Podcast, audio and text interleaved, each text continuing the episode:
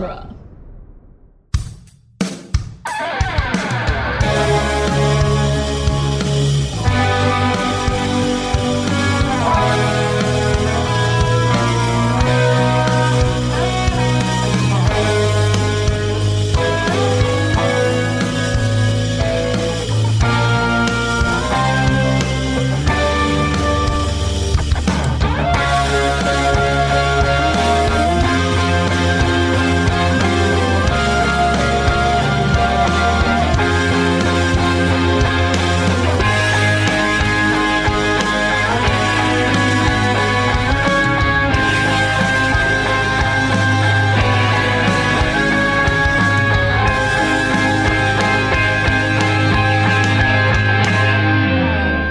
Welcome back to Spider Man Minute, the daily podcast where we need to know something about Spider Man 2. One spider sense returning minute at a time. I'm Scott Corelli. I'm Zach Luna. And I'm John Ingle. Welcome back to the show, John. Thank you. Thanks for having me back. Yeah. Of course. Today we've got you on for minute 91, which begins with MJ and Peter both looking down in shame and sadness. uh, and ends with a car being thrown into the wall behind them. Heck yeah. Stuff's happening. I was uh, when I was when I was watching this minute for the first time uh, to take the notes. I was afraid that this was all just going to be like kissy face leaning in for like a whole minute. Um, so I was I was very grateful to know that uh, okay, no, these broke down in a way that we like actually like something actually happens in this minute. So that's good. yeah, it's a nice change of pace. Um, well, let me tell well, we you. can talk about the kissy faces. I mean, Yeah. on the subject well of, of kissy faces, let me Yeah. tell you that I watched this movie last night. I hadn't seen it in a while, and my son Archer is five, had never Oh. seen it, and he is at at five, five and a half. He is now totally averse to all kissy stuff happening in movies. Every time it happens, he's like, "Ugh!" There's like a groan. He's like, "No." and so this minute was kind of like perfectly made for him, right? Because it pushes it right to that limit just for long enough that he's like, ah, and then super cool stuff happens, like instead instead of the kissing, like it, perfectly thinking in the thinking of a five year old kid, it's like let's not do the kissing, let's throw a car through the window instead. so it was kind of a perfect minute for him in that sense.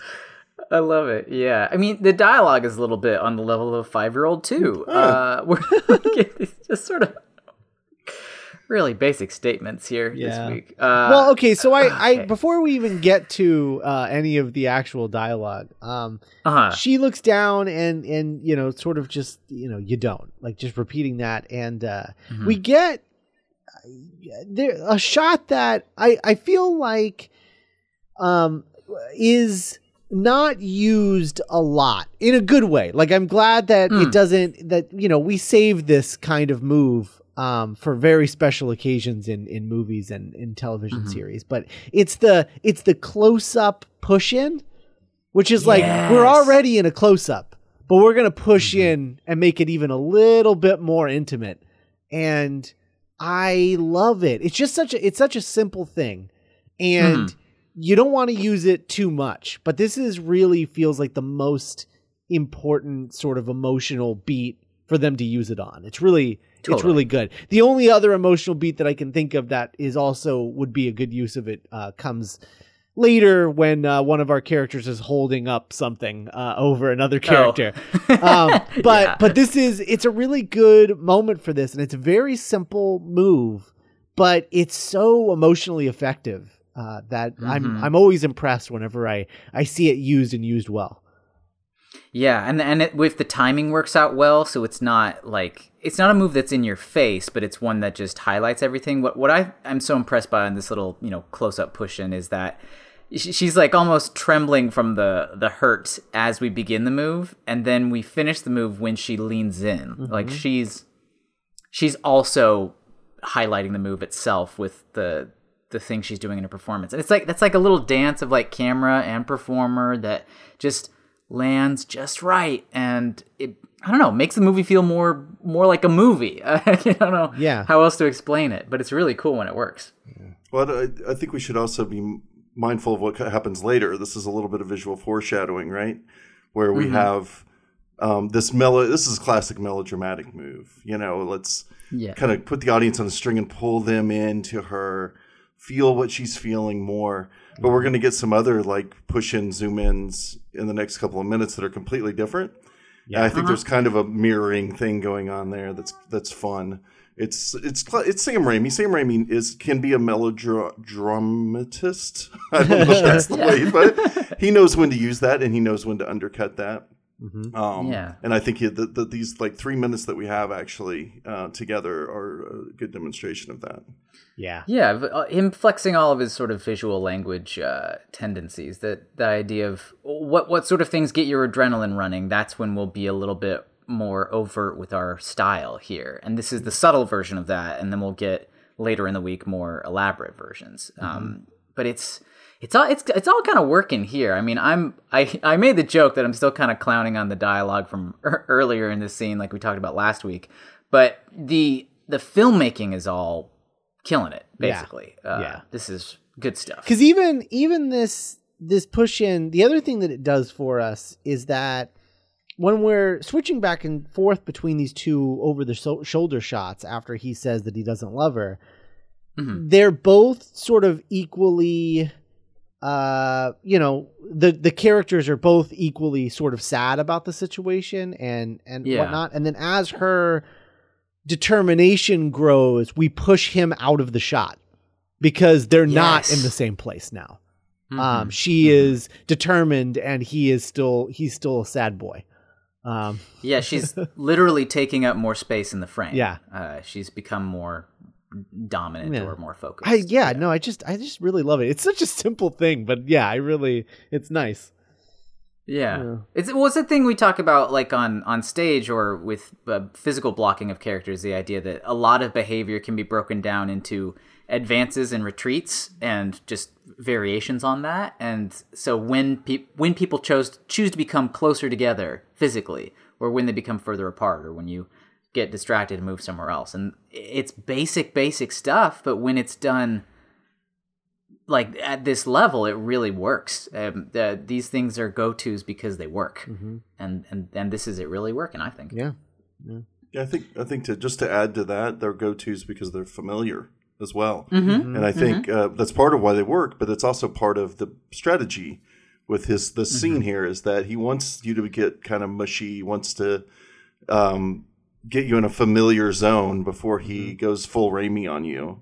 Right. you know Yeah. and, and so i think that that's part of the plan but it does work i mean i think like i said i mean i was joking about my kid but that's the level we're working at here really it's the primal Mm-hmm. level right where you know mushy to one an adult and mushy to a kid are two different things you know like we might go oh i've been in a moment like this before you know and kind of lose ourselves in the moment only to get crashed out of it but um i mean he knows what he's doing i think it's i think it's a well uh, planned out scene Absolutely. Yeah, especially with the the sort of line read on uh, uh, "kiss you," that like when he's all confused or asking her the question or whatever. Um, I the first couple times I watched this, I was wondering what Tobey's intent with that line read was because it's almost too childish for for the age he is at, at this moment. But it is again that thing about like the scene working on multiple levels that it's almost like a uh, "Am I dreaming?" Like, gosh, a pretty girl wants to kiss me type of moment, which is how does how do we raise the stakes here in like the kid level of your brain and also raise the stakes in your adult level of the brain which is she's crossing a line here that we were already towing up against with you know inviting him out to coffee and whatnot and the ring insert makes it even more clear that the, the, the social line is tension filled uh, from an adult perspective but also just the idea that like oh boy a, a girl is asking me to kiss her right now is you know, it, it, I think the reason the kids get all like, "Oh God, no, not a kissing thing," is partly that part of them that doesn't understand it, and par- the partly the part of them that like is like maybe wanting to connect to people of the you know whatever persuasion they're into and doesn't know how to process it, and so all of those feelings happen at the same time in that moment with this sort of Peter becoming a little kid and saying, "Kiss you." It's I don't know, it's great. Yeah. But it is also just a weird request at this moment, isn't it? I mean, Yes. I've, I've always kind of not been uncertain how to read this scene exactly. Like, I, I, I wonder if there's not like multiple different ways to read it. but Mhm. um, like the last minute ends with him saying, "I don't." Like she says, "You don't love me, I don't." Right, and I always feel like he's about to say more. I always feel like he's gonna say, "I don't think so." Like he just sounds so uncertain, and it always kind of hangs there. And I think she's not convinced, right? Mm-hmm. Um, Right, and, yeah. and now the kissing, her asking him to kiss her. How do you guys read that exactly? Like, what is her exact motivation, if there is one motivation? I I okay, so this was this was going to be sort of um I'd say the large chunk of the discussion for for today's minute is this is this question because Mhm. for this whole movie we have been really on Mary Jane's side with you know looking at what she's dealing with from her perspective like she's in the right every step of the way and and Peter is being a big doofus. Uh, and we just we we have really really liked her arc a lot. Um and and Kirsten Dunst is just killing it uh in in this role in this film.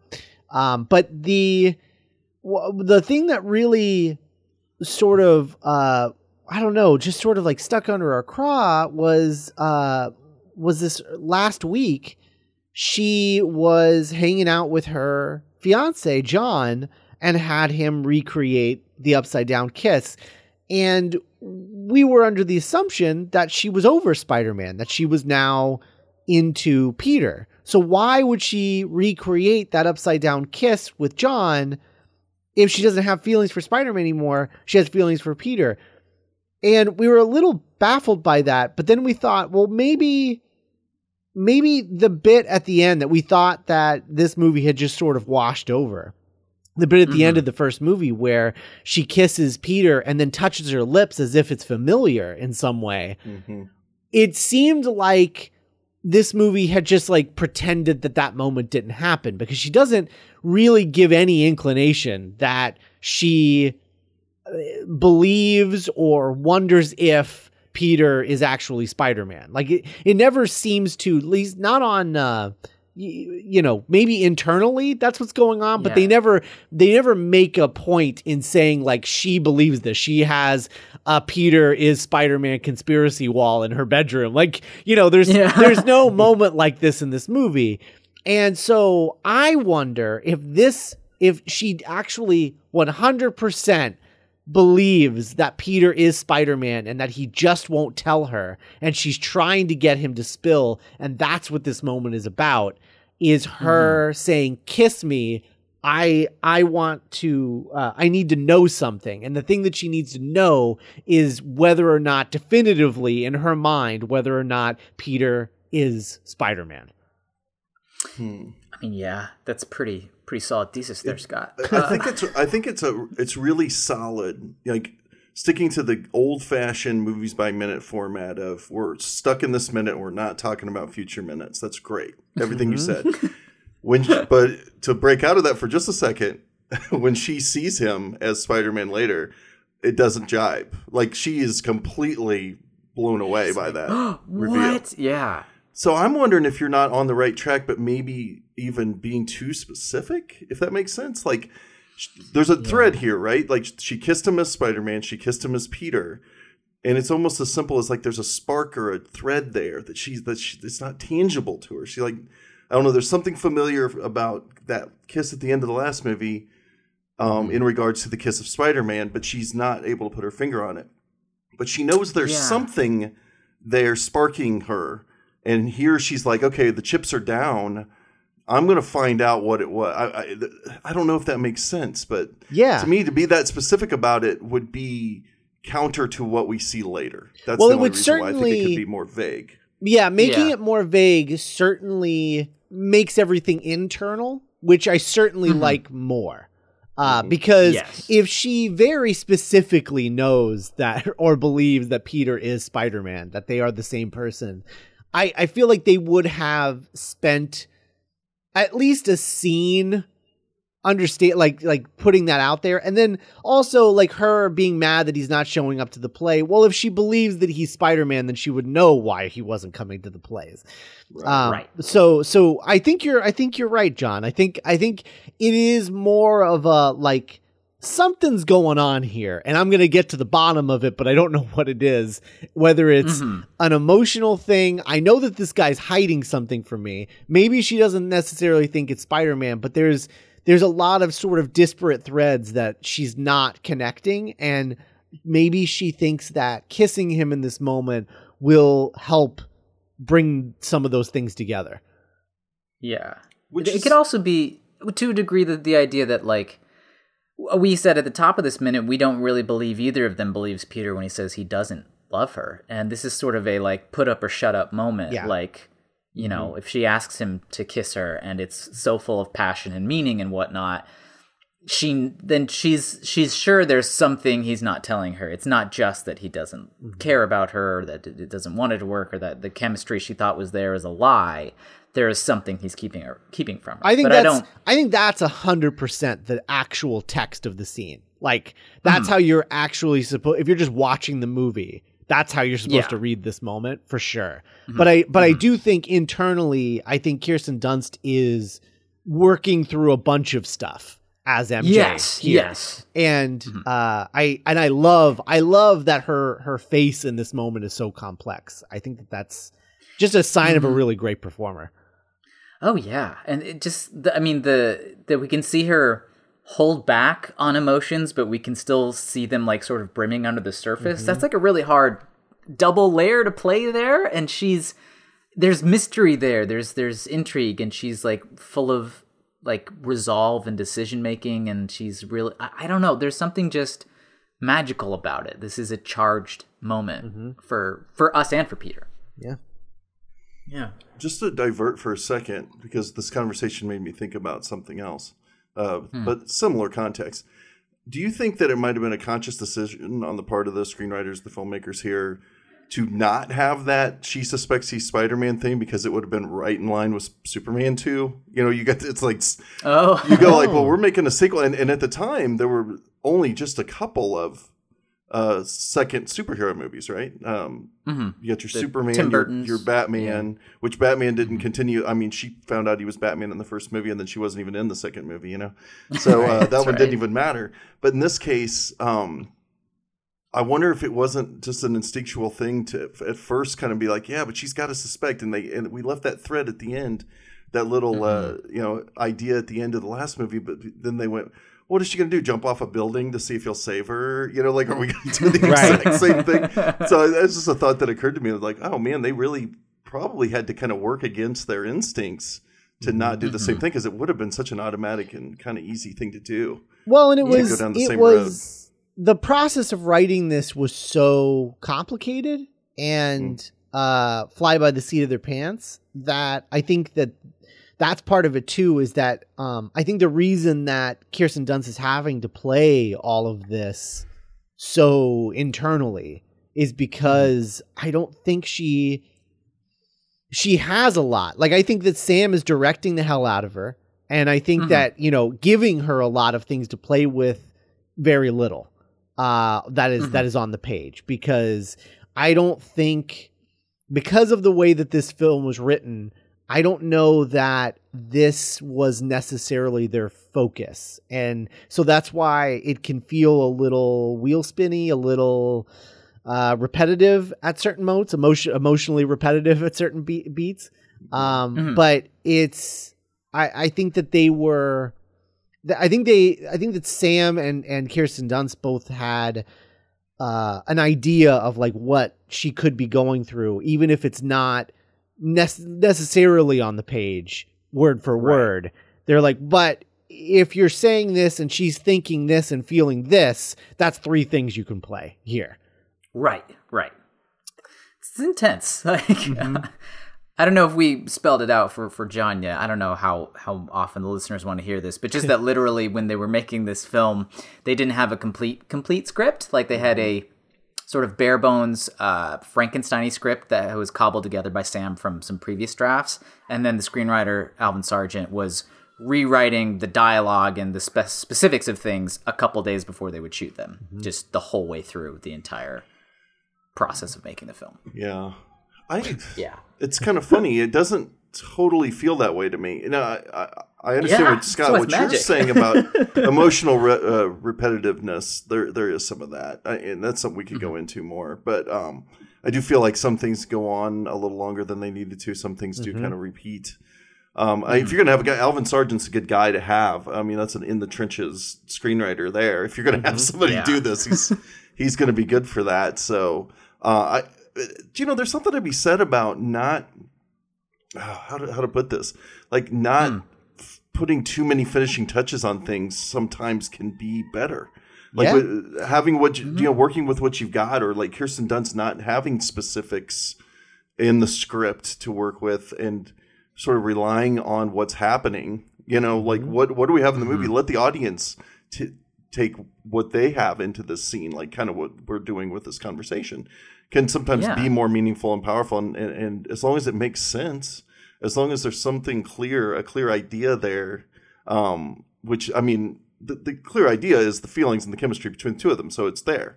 Mm-hmm. So I don't I mm-hmm. don't know if you really have to write this scene too intensely. You can, can Right. just, kind of just let the performances work, let the director mm-hmm. work, and of course we know that this this scene is a somewhat of a of a, of a distraction from.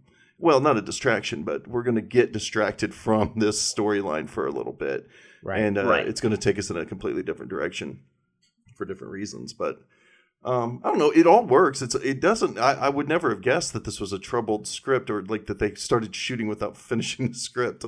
Honestly, but now that you mention it, it's like well, there was a couple of times where it it does lag. it's not it's not quite as perfect as I remembered it being. I Right. love it though. I mean, it's a great. Yeah. Yeah. Yeah. We could go on about that later, but um, it's a really really great comic book movie. Yeah. Uh, but it does have its clunky parts here and there. yeah. Anyway. Yeah.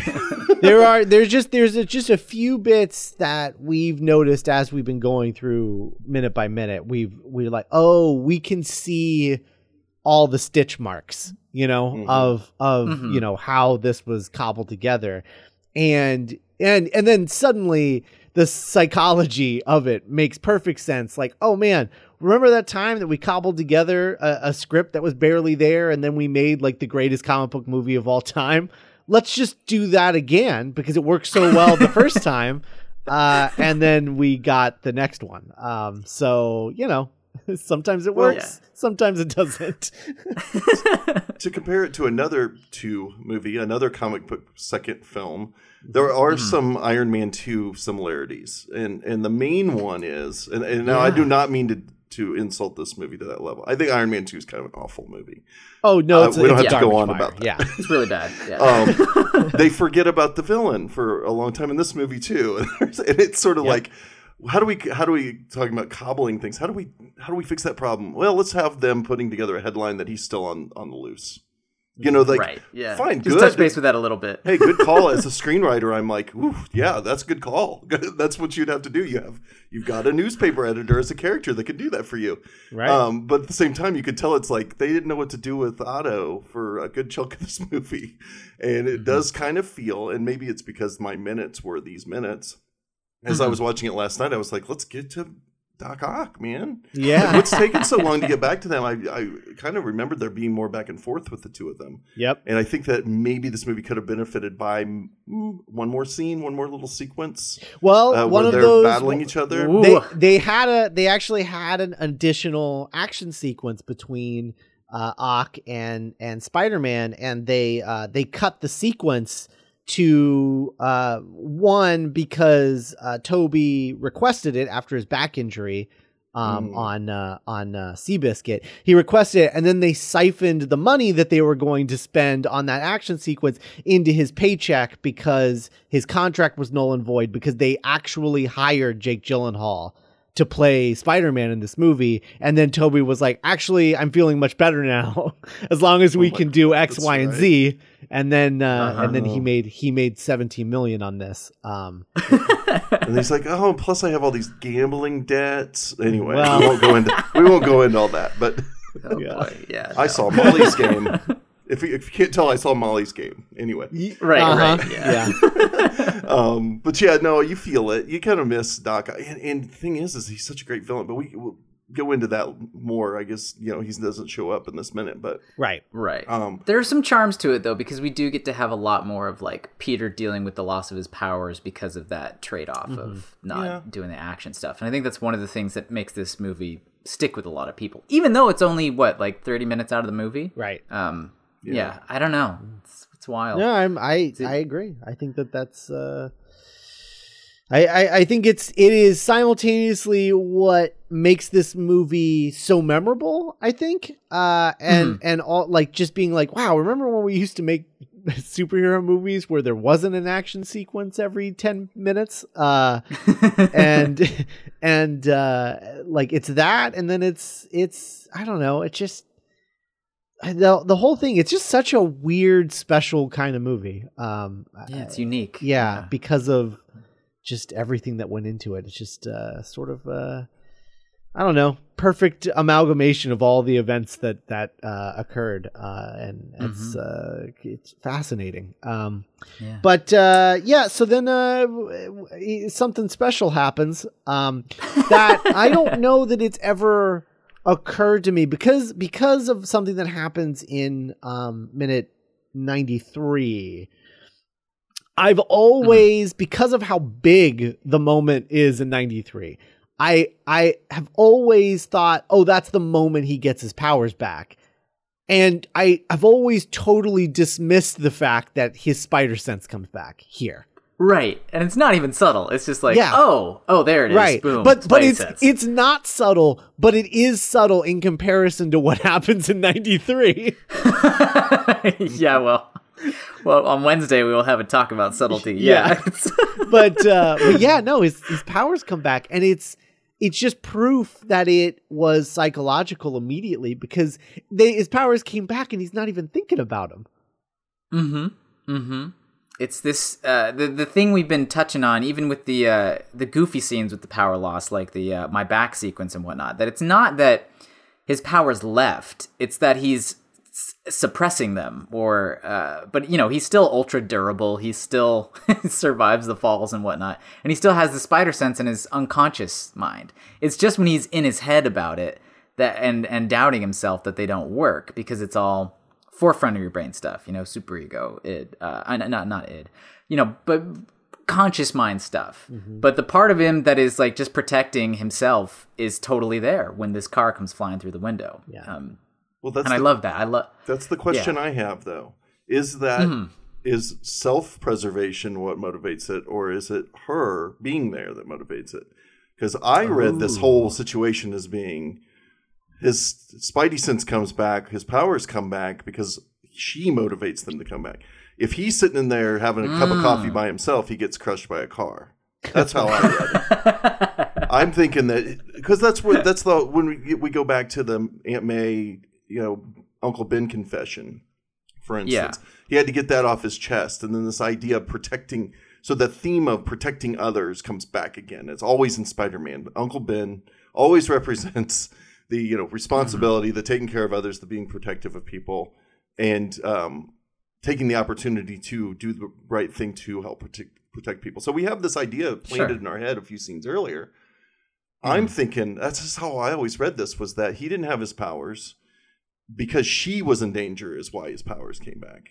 Mm. I don't know. Uh, to me, it makes more sense because the like he, he- they really come back. I mean, we'll talk about this in a couple of days, but they really come back Yeah. when when she's even more in danger. He's got a purpose. Yeah. yeah, Yeah. th- that's what I mean. To me, that's more rich, more meaningful than self preservation, and, and thematically, it makes sense for, with the f- movie. But I don't know. I mean, I, that's just how I always read it. Yeah. That's good. Yeah. Yeah. yeah, that's better. I think. Yeah, I, I, I like the interpretation we've been landing on of the idea of him his powers being suppressed but not being fully gone, gone, gone. Um, but I do, I do like the idea that they are at full strength here because of her and not because of him. I like that a lot. Well, let me ask you: Have you guys, has anybody made the correlation between this movie and the Last Jedi at all? And Luke's uh, breaking Cutting off from the, off from for- the cutting himself off from the Force, and then it comes back because it's a, Yeah, it's yeah, a little bit fair. similar. And you know, we if you watch that movie, there's like three things that happen. One, you see him contact Leia, and that's a part Mm-hmm. that completely went by me. like the first, I was just like, oh, cool. He's they're still in contact with each other, but I didn't think about the fact that that meant that he had to tap back in. And then we get these moments where he, everything. he Yeah. rages out. So when the rage hits him, he blows up that hut that she's in when she sees. Yeah. And then he catches himself falling, which was super subtle. Again, I I barely registered that the first time I saw the movie. But there's similar things, right? Like there, Mm-hmm. he cut himself off, but it was still he still had the ability, and I, it certainly doesn't make Mm-hmm. sense in this movie to say he just lost his uh, his powers. They're just gone. Whoops! Right, now right. they're back. There had to there has to be a deeper psychological reason. So I'm with you guys on that for sure. Yeah. I like that. Yeah, that's a good parallel. Oh God, I love the Last Jedi. Uh, It's real good. Oh no, that'll get us some mean comments. Uh, Oh no! Oh no, we just got a one star review. Um, People Oh, just no! people just said well thought out things about the Last Jedi. They were positive. Ah. oh man, So Disney must be way. paying us. Uh, Did you guys get your check? God, I, got wish, my check. right? My PayPal just dinged just now. yeah. no. Do do your shill payments arrive? I'm not. Yeah, not up on. Thanks. Disney. Um, just bought a new car. By the way, when when we do have the car coming through the uh, the window and whatnot, um, I like the the real car footage that they use and the way they splice it together with the um, the actors and whatnot.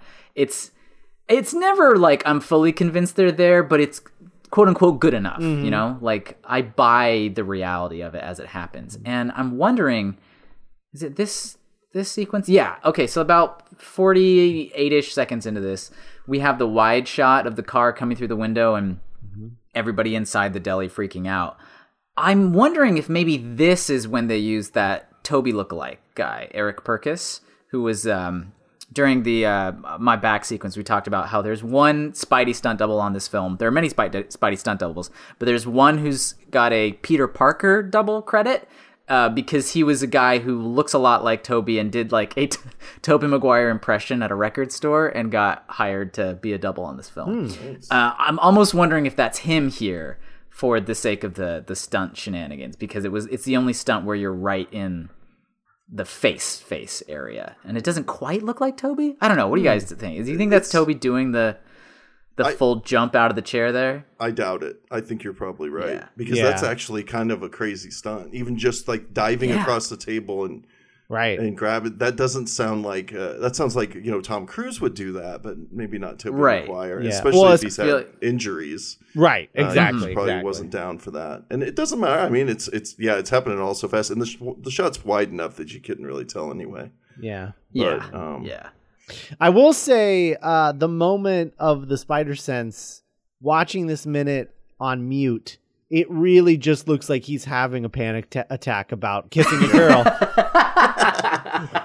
That's good. yeah, it's just really. Slow motion pucker up. yeah, and he's the- just like, oh god. like there, almost like there could be a record scratch right there, and Yeah. everything paused. Yeah. Like, oh my god, what do I do now? yeah. Oh, thank Um, God, this car is getting scratched through the window. But seriously, I don't have to make this decision. the the background, the way that's done is ah, just it's classic Raimi. Like reminds me of Darkman. You know, that Yeah. the background dropping. You know, like I don't know. I, I'm trying to think whether I feel like we talked about this on the last movie. Like this is that kind of stuff. But is that rear projection and he's zooming in on a rear projection? I can't quite figure out. I've never really figured out how he does some of these effects. But um, yeah. I mean, they're Yeah, simple. I think they're kind of simple effects. He gets his signature look out of them, Mm-hmm. but Mhm. um, also it helps with the rest of the scene, right? Like you, you're talking about. Somebody said something about whether how convincing some of these shots were.